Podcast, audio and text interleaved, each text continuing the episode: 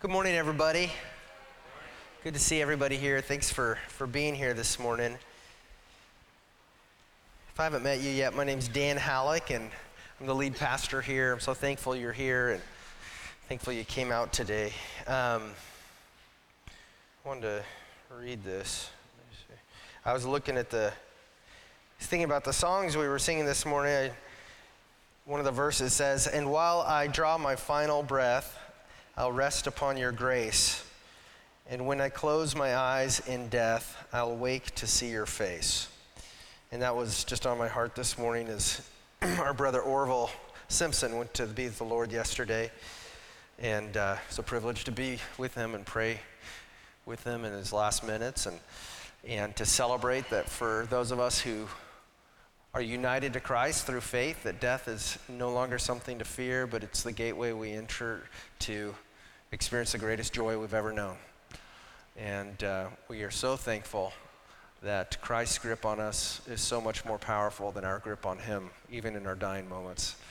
And so it's a, it's a, good, it's a good thing uh, to, to have that hope in Jesus. If you have your Bible with you, please turn with me to Acts chapter 3, a new number, 3. Um, yep. Yep. Acts chapter 3, verse 1. If you're new with us, um, let me tell you a little bit about one of the things we, we value here at our church. We value the Bible. We trust the Bible here. Um, we're devoted to teaching and preaching from the Bible because we agree with Jesus Christ that the Bible is trustworthy and totally true. Um, we believe what the Bible says, that its words were breathed out by God and written by chosen believers as they were carried along by God's Holy Spirit. And because we believe this, because we believe the Bible is God's Word, then we also believe what the Bible says about itself. We believe that it is the truth, that it is without error, that it is a gift from God to us. We believe that uh, the Bible is a light to our path. It is uh, the revelation from God that, that tells us who God is and who we are. It tells us why we need God to rescue us from this thing called sin and this place called hell.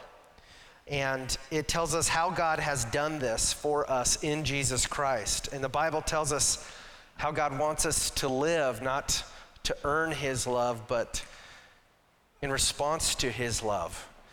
And the Bible tells us why God wants us to live for His glory and how by doing that, it results in our eternal joy. In the past few months, we've, we've been reading through a book of the Bible called Acts, or the Acts of the Apostles. And in this book, it describes what Jesus' first followers devoted themselves to after he rose from the dead, after he ascended to heaven. So when he was no longer physically with them, what did the believers do? What did the followers do? Well, that's what this book describes. And, and so far, we've seen how the Holy Spirit filled Christians. Jesus went to a, he ascended up to heaven, and the Holy Spirit descended from heaven and filled, indwelt the Christians. And together, Jesus' followers, we've read, de- devoted themselves to several things. They devoted themselves to the apostles' teaching, and they devoted themselves to sharing life together. They devoted themselves to breaking bread together and to praying together. And it's also very clear that they took care of each other. Uh, they, they shared, it says, all of their belongings with one another. And they, it says they, they even sold many of their possessions in order to give the proceeds to the poor Christians among them. And they didn't do this because they had to. This wasn't a forced communistic agenda. This, this was something that they did because Jesus had changed their lives. And he had changed the way that they looked at the world around them. And they were now new creations in Christ, and they were devoted to loving one another the same way that Jesus had loved them. That's what fueled this. And this type of, of self sacrificing and Jesus Christ glorifying Christian community made Jesus' followers stand out in their cities. Uh, they lived differently than their neighbors. Uh, they, they, uh, they live differently than those who didn't know Jesus or love Jesus. And that contrast is clear in today's passage that we're going to look at. So uh, we're going to talk about it. We're going to talk about what, what it means. And then we're going to talk about the implications this has for our life together as Christians here at Cedar Home. So let's uh, let me ask the Lord to, to bless us as we open His Word. Lord Jesus, we pray in Your name and we ask You to help us now. We need You, Holy Spirit, to teach our minds and our hearts and our souls with Your power. We help. Uh, we, we ask for Your help to to to to help us see You as You really are. To help us see You as glorious and gracious. And, and we ask that as you do that, you would humble us humble our hearts, and help us, God, to love you and your, your word because we can't do that on our own. And so please give us power now to obey you uh, with joy in our hearts. We just thank you for this time we have together. We ask that you would minister to us now and protect us physically and spiritually from evil. We pray this in Jesus' name. Amen. All right, so let's start by reading Acts 3 1 to 10. And then uh, we'll go back through it and look at it verse by verse. And if you don't have a Bible with you, I think, yeah, we'll put it on the screen. Now, Peter and John were going up to the temple at the hour of prayer, the ninth hour. And a man, lame from birth, was being carried whom they laid daily at the gate of the temple that is called the Beautiful Gate, to ask alms of those entering the, the temple. And seeing Peter and John about to go into the temple, he asked to receive alms. And Peter directed his gaze at him, as did John, and said, Look at us. And he fixed his attention on them, expecting to receive something from them. But Peter said, I have no silver and gold, but what I do have, I give to you. In the name of Jesus Christ of Nazareth, rise up and walk. And he took him by the right hand and raised him up. And immediately his feet and ankles were made strong. And leaping up, he stood and began to walk and entered the temple with them, walking and leaping and praising God. And all the people saw him walking and praising God and recognized him as the one who sat at the beautiful gate of the temple asking for alms. And they were filled with wonder and amazement at what had happened to him. So, verse 1 says that Peter and John were going up to the temple at the hour of prayer, the ninth hour, which was around 3 p.m. in the afternoon. And, and, and Peter and John were two of the 12 apostles, okay? They were two of the 12 who Jesus had ordained to lead the early church. Now, if Peter and John were Christians, then why were they still going to the Jewish temple to pray? Well, remember that many of the first Christians came from a Jewish background, and Orthodox Jews um, believe in the Old Testament of the Bible. Okay, so uh, in fact, God gave us the Old Testament of our Bible through the Jews. And remember that during his life on earth and after his resurrection, Jesus took time with his disciples to open up God's word and to show them that all of the Old Testament points to Jesus. And the early Jewish Christians rightly understood then that Jesus was the fulfillment of their Old Testament faith. And so they had no problem going to the temple to pray and to worship the Lord because they understood now the Lord is Jesus. And uh, the Christians would eventually cut ties with the Jewish temple because the Jewish temple would, would be destroyed within a few decades. And also because they knew that the gospel of Jesus wasn't just for Jewish people, it was for people of every tribe, every nation, every people group around the world. In this church, the, the early church, it was an unprecedented, bizarre community of people, okay?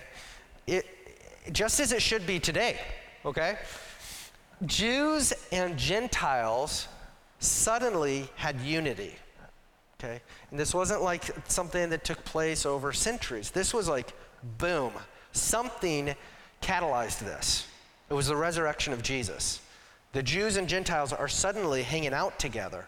The rich and the poor, the slaves, are all around the same table, eating at the same time. They have unity like never before. So, since people from all races and social castes were trusting in Jesus, they came together in this new way as a, as a family that we call the church. And while the Christians were living in community, this new reality of incredible unity in Christ, they did so among non believers who didn't have that kind of unity. Okay? So that's there was a contrast happening. And so verse 2 says that at the same time that Peter and John were going up to the temple to pray, another man was being carried to one of the entrances of the temple called the Beautiful Gate. And we don't know this man's name, but we, we learn later on that this man was 40 years old. He was lame, which means here that he was physically disabled, he could not walk, and that he had he'd been that way since birth. And so for the entirety of his life, this man had to rely on other people to carry him around everywhere. And every day, his family and friends would lay him down at the entrance of the temple, which this one was called the Beautiful Gate. Now, in those days, there was no government assistance, okay? There wasn't soup kitchens, there weren't homeless shelters, there, there weren't equal opportunity employers. Poor, disabled men like this laid down and begged for money outside the temple, and they relied entirely on the compassion of other people. And in the Jewish religious system, giving alms to the poor is a virtuous act okay? In the Old Testament, God commanded the Jews to give to the poor. So if you were a physically disabled, poor Jewish person, you could reasonably expect other Jews to give you some help if for no other reason that they were commanded to, they had to. And this, this disabled Jewish man uh, is begging uh, his own people for money outside of, of their Jewish temple, and it's a stark contrast to the way that Jesus' followers took care of one another. Okay? Acts 4:34 says that among the Christians there wasn't one needy person because they gave generously to provide for each other's needs. And so needy people in the Christian community were treated very differently than they were treated elsewhere. Gordon Keddie writes this This beggar was not in need just because he was a cripple, but because he was neglected by those who should have helped him. In Deuteronomy 15, 4 to 11, God had declared that the Jewish people were to have no poor among them. The, the Lord's people were supposed to take care of the poor among them. So, what does this tell us about the condition of the Old Testament church in the first century? Well, suppose this. Suppose one of the members of your church was seen begging at the door every Sunday. One of the members. What would that say about your church? The, the fact of the beggar laying at the temple gates tells us that while he was sustained by the charity of individuals, the church as an organization was apparently not bothered about his plight. This is still, I'm reading his quote here uh, Gordon Keddie. The man had begged all his days. Where was the organized obedience, the organized compassion and sharing and giving and mercy and love? It, it, the, the Old Testament church had neglected the needy at its own door. It had closed its eyes to its God given responsibility to care for its own poor and needy brothers and sisters. And this man's need was for something far greater than money, right? This man needed to belong. That's what he needed. He needed a place within his own faith community that recognized his dignity as a child of God and that integrated him into the work and witness of the people of God. Another pastor, Tony Merida, right, rightly says that we Christians now, we must not get so busy doing religious stuff that we forget to serve the hurting people right in front of us. Hear that? Christians in the first century sacrificed what they had to provide for other Christians. And they didn't do this because they were forced to, but because they were so overwhelmed by the love of Jesus Christ that it was their joy to love others the way that they'd been loved by God.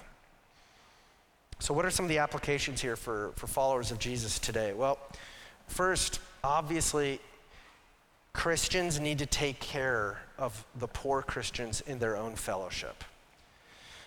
And also, Christians should try to help poor Christians in other parts of the world as they are able. The New Testament gives us examples of, of churches collecting money to help poor in their, the poor in their midst. And the New Testament always also gives us examples of the church or churches uh, collecting money to help poor Christians in distant lands. And obviously, we cannot eradicate poverty among Christians or among humanity in general. Jesus said that the poor will always be among us. However, we cannot use that reality as an excuse to stop helping the poor. And as Christians, we do not want to rely on the government alone to do the ministry that God has called us to do for one another. Okay? We want to help our Christian brothers and sisters more than the bare minimum way that even non Christians help one another. The New Testament instructs us to give generously according to what God has given to us. Another application for us as Christians is, is to love and embrace people with disabilities, both physical and mental. Kids, if you have somebody at your school who has different abilities than you, then go out of your way to encourage them and say nice words to them and to serve them because God loves them just as much as He loves anybody else. You hear that? The gospel of Jesus tells us that because of original sin, every person on earth, every person in this room, has disabilities to varying degrees. Do you believe that you have disabilities? It's because the power of sin has affected every part of our being our minds, our, our, our bodies, our souls. Now, this is the good news. By God's grace, He intervened and He redeems our disability for His glory and for our good, so that even disabilities from birth are not an accident. They are sovereignly designed by God to display His glory on earth and in heaven. So when we see a person who's different than us, we should see ourselves in them. Okay? And so we pray for them in our head. And we, we befriend them. We, we learn from people who are different than us. And we don't want to embarrass anybody by putting unnecessary attention on them because of their different abilities. We simply need to treat every human being for what they are a human being made in God's image. And so we praise Jesus as Christians because we know that in his death on the cross, Jesus put to death our eternal disabilities that prevent us from knowing God fully and from living life abundantly in eternity. As a result of Jesus' atoning work on the cross, we who trust in Jesus will be healed completely someday of all of our disabilities in our bodies and our minds and our souls. And we may experience some of that healing during our lives on earth, but we will definitely experience the totality of healing when Jesus brings us home to Him in heaven. I praise God. I was just thinking about Orville again. He's with Jesus now.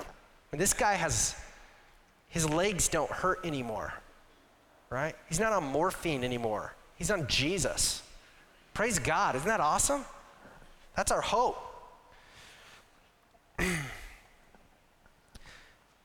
So, in today's passage, we got this 40 year old man who can't walk. He's been carried around by his friends his whole life to the temple to beg for money. And we read in verse 3 that, that while he was lying there on the ground, he saw Peter and John, it says, as they were getting ready to go through the temple gate. And he yelled out to them to get their attention. And he asked them if they had any spare change. And then Peter and John do something unusual. Okay, this is an unusual response. Verse 4 says that they directed their gaze at him. which at a basic level means that they looked at him. And that in itself is kind of unusual because what do most people do when they pass someone on the street asking them for money? They don't look at them, right? But here, even though Peter and John are on their way to do important religious stuff, they stop and they look at this man in the face. And more than that, this word gaze means they stared at this guy intently, okay? And Peter says, Look at me. Look at us. Look into my eyes, okay? And verse 5 says that the beggar fixed his attention on them. So he, he had called out to them, and in a way, he wasn't really looking at them. But now he looks at them in the eye. And he was expecting them to give him some money. Why else would they be talking to him? Why else would they want his attention? And Peter tells the man, I have no silver or gold, but what I do have, I give to you. In the name of Jesus Christ of Nazareth, rise up and walk. Peter genuinely had no money on him, but he had a gift for this man that was incredibly better than what the man was asking for. Peter commands the man now to do something that everybody knows this man cannot do on his own. In the name of Jesus Christ, Peter commands the man to rise up and to walk. Peter's confidence here is remarkable, okay? Because this is the kind of thing Jesus did. This isn't the kind of thing mere people do. This is the kind of thing Jesus did. Peter had healed some people earlier uh, when, when Jesus was on earth, but not since Jesus went to heaven. And so we see here that the power of Jesus' spirit inside believers is just as powerful when Jesus is in heaven as, when he was on earth. You hear that? And verse, verse 7 says that Peter took the man by the right hand and raised him up, and immediately the man's feet and ankles were made strong. Before then, his ankles had never been strong enough to hold his weight. And verse 8 says that what did the man do? He leapt. He leapt. He jumped up into the air and he stood. It's very now listen, the, the writer here, Luke, is being very repetitive with his words. Luke was a physician, okay? And so he sees what's going on and he's repeating these words. He stood, he walked, because this is incredible. He's trying to get through our heads. This is amazing. He leapt, he'd never leapt before. He stood, he'd never stood before. And then he began to walk around. He'd never walked around before. And then he walked into the temple with Peter and John. And the man was so joyful, it says that he was walking through the temple and leaping in the air and praising God. Have you ever been so happy that you leapt? You ever thought about that? That's a happy, joyful thing to make you leap in the air. I remember in Swaziland when we gave a woman an audio Bible for the first time. She had the Bible in her own language and she ran away leaping down the road. She was so thrilled to have the Bible in her language.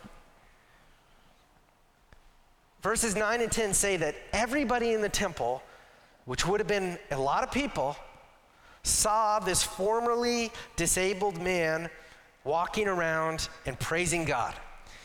And he was not quiet in the temple, okay?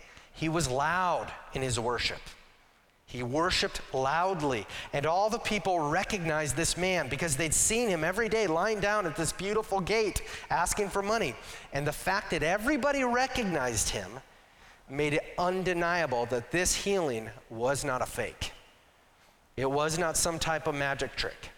This man was the same beggar that they had been they, they had passed by hundreds of days before, decades, for decades, three times a day. People had passed by this guy. And so verse 10 says that that as a result, everybody in the temple was filled with wonder and amazement at what had happened to him. And, and as everybody gathered around this man with Peter and John, Peter now uses this opportunity to preach the gospel, point to Jesus. And in the future, we're going we're gonna look more closely at what Peter told them. But today, I just want to focus on verses 1 to 10 and some details here. And specifically now, I want to talk about the name of God that Peter invokes I want to talk about the way that Peter heals this man. I I want to talk about what this healing meant at the time and what this passage means for you and me, okay? So, first, let's talk about the name of God that Peter invokes. Peter heals this man in the name of, quote, Jesus Christ of Nazareth. So, Jesus, remember, told us to pray in his name. That doesn't mean that that's a magic formula, and every time you pray in his name, you're going to get exactly what you want. That's not what it means. In the Jewish world, your name was something much bigger than a word used to get your attention. Okay? Your name was a description of you, of who you are. So, doing something in the name of someone was calling on them, it was calling on their being. And so, only twice in the Bible is Jesus referred to by this title Jesus Christ of Nazareth. And both instances happen here in Acts 3 and 4. This title, it's a really cool title. It reflects the reality that Jesus is both God and man. Okay? If you look at this, Jesus or Yeshua was the name given to Jesus at birth, and Jesus means the Lord saves. That's what the, his name meant. Christ is the title that the Jews used for the Messiah, right? It means Messiah. It, it reflects Jesus' divine role as our Savior.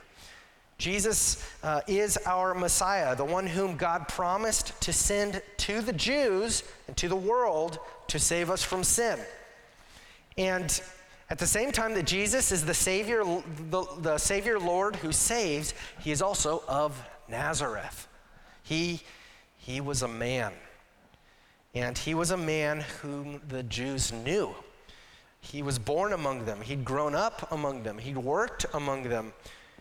But he was more than that. Jesus is God who left heaven and took on human flesh to live among us. Okay? So the title of Jesus here is Jesus Christ, uh, Christ of Nazareth. It's essentially the gospel in a name it says that Jesus is the Lord, our Savior who saves, who became human in order to save humans from sin. Jesus Christ of Nazareth. And just as Jesus' hometown of Nazareth was an unimpressive, humble place, so also Jesus was a humble man who died the most humble and humiliating death death on a cross. Jesus, from the from heaven condescended to the earth. He condescended to the manger. He condescended to a cross to suffer God's wrath for us. He condescended to the grave.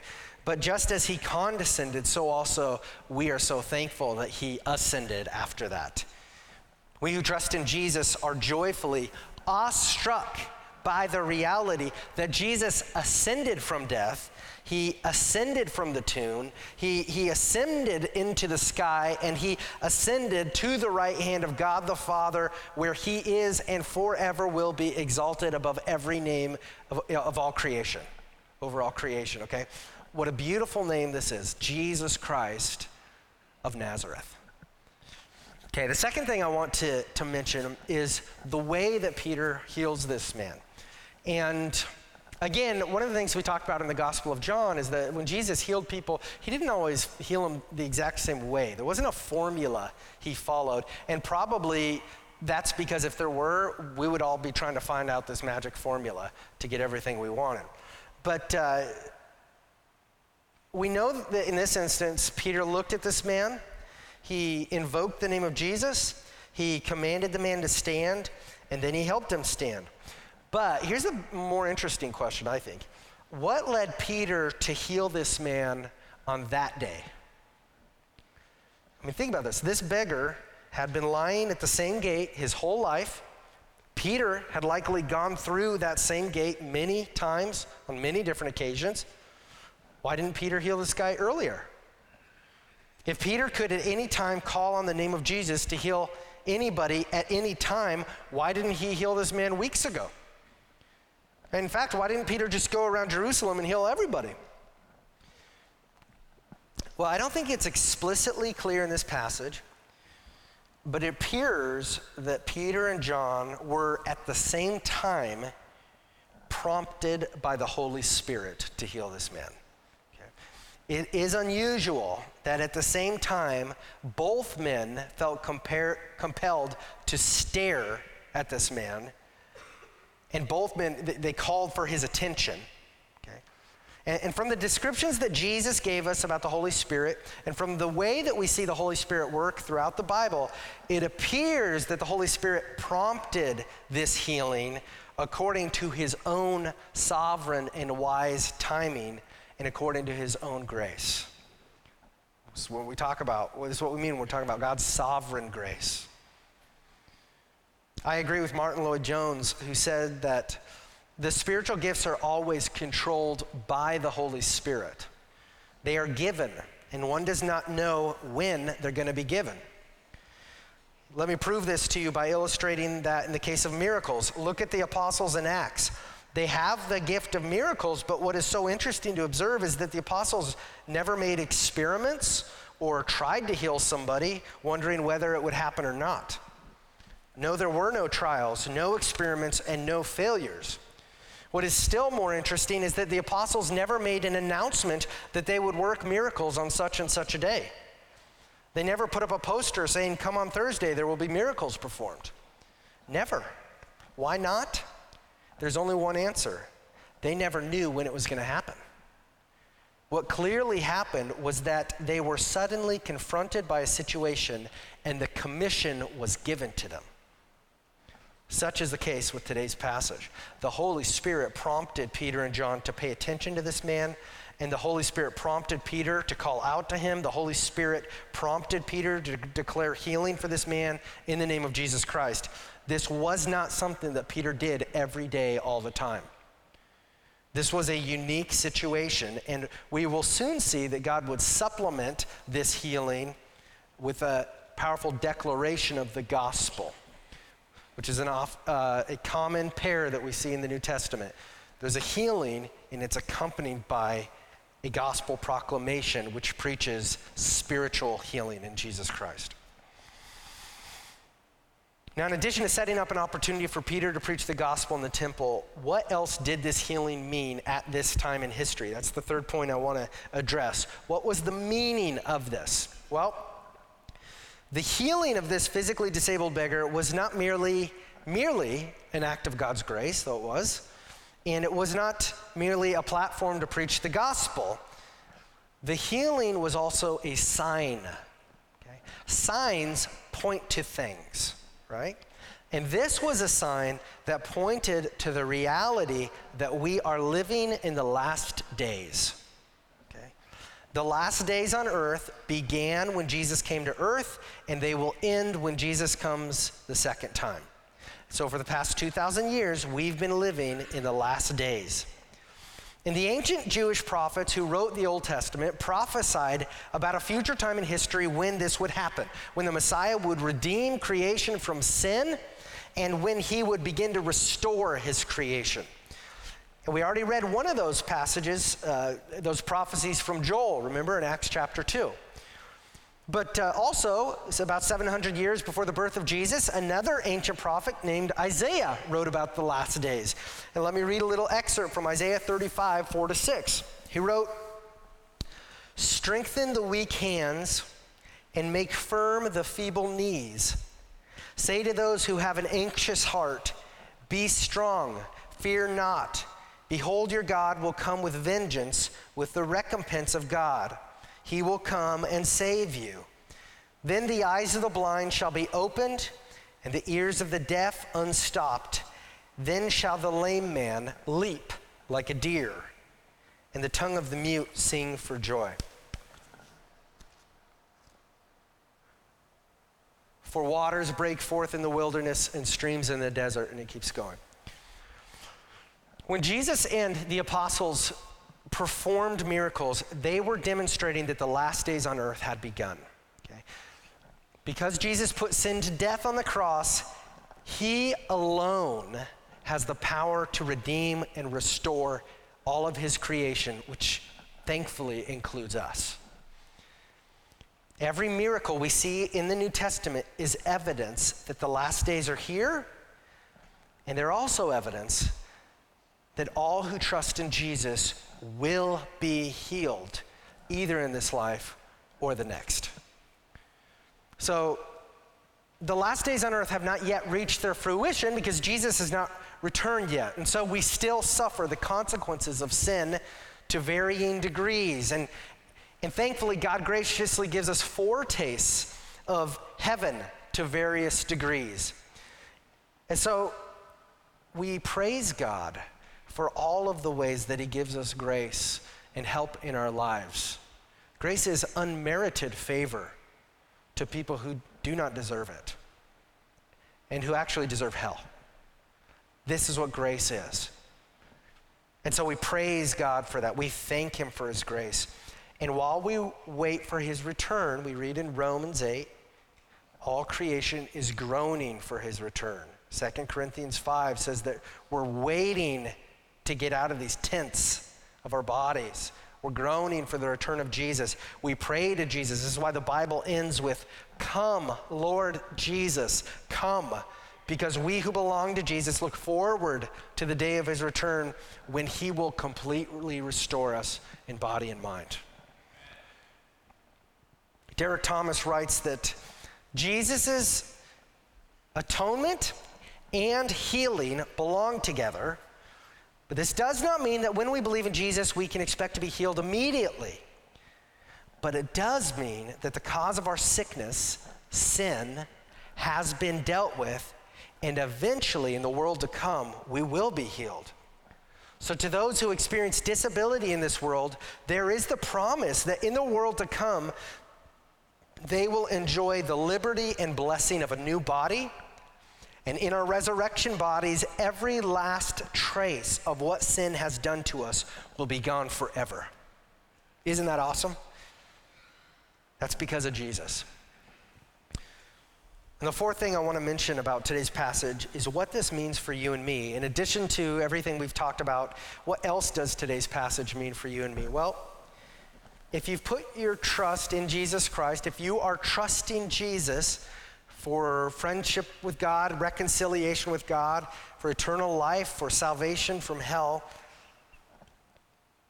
you may have not experienced yet the fullness of physical healing, right?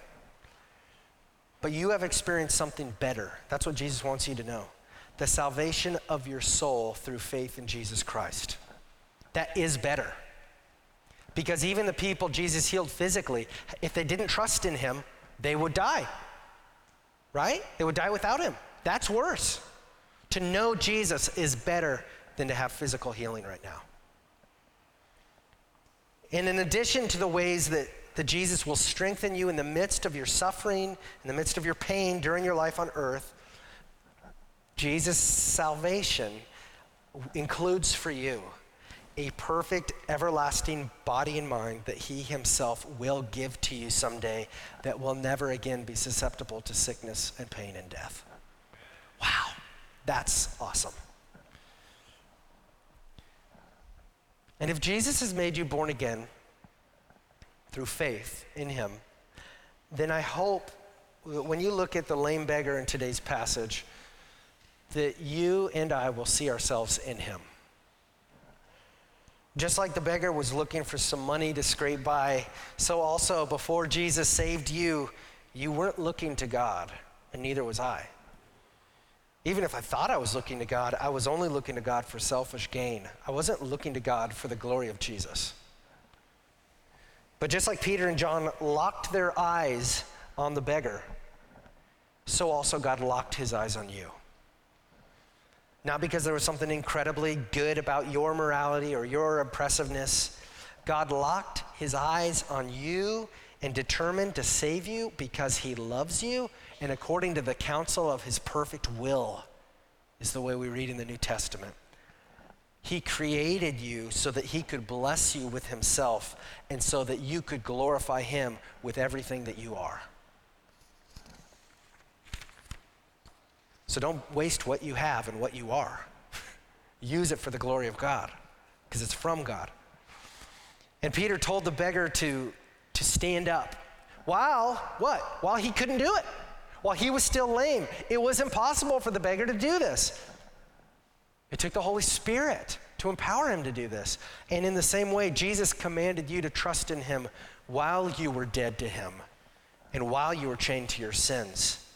But just as the power of the Holy Spirit worked through Peter to give new life to the beggar's legs, so also when you heard the gospel of Jesus, at some point, Christian, the Holy Spirit worked with the power of God to give you new spiritual life, making you born again.